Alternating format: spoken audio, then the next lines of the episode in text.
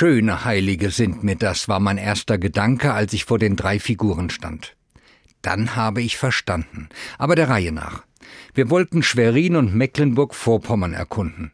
Da müsst ihr aber auch in meine Heimat nach Güstrow in die Balachstadt, sagt ein lieber Freund, als ich von unserem Plan erzähle.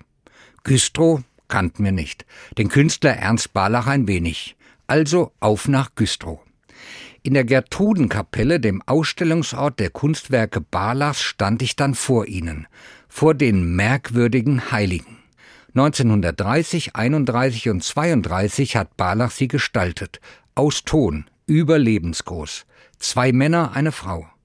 Der Bettler, der Singende und Frau im Wind hat er sie genannt. Zusammen bilden sie die Gemeinschaft der Heiligen. Im Ausstellungsführer lese ich, 16 Figuren sollten es eigentlich werden, für die Fassade der Lübecker St. Katharinenkirche. 1933 wurde das Projekt von den Nationalsozialisten gestoppt. Ein Bettler, ein Sänger und eine zerzaust und verzagt wirkende Frau im Wind, das sind Balachs Heilige. An der Außenfassade einer Kirche zeigen, wer in die Kirche hineingehört, zur Gemeinschaft der Heiligen. Ich fange an zu verstehen. Recht hat Balach. Die Heiligen Gottes sind keine Übermenschen, sondern Menschen wie ich, mit Stärken und Fehlern, mit Hoffnungen und Zweifeln.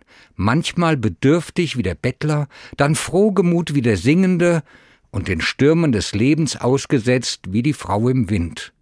Und diese Heiligen gehören zur Kirche Gottes. Was uns zu Heiligen macht?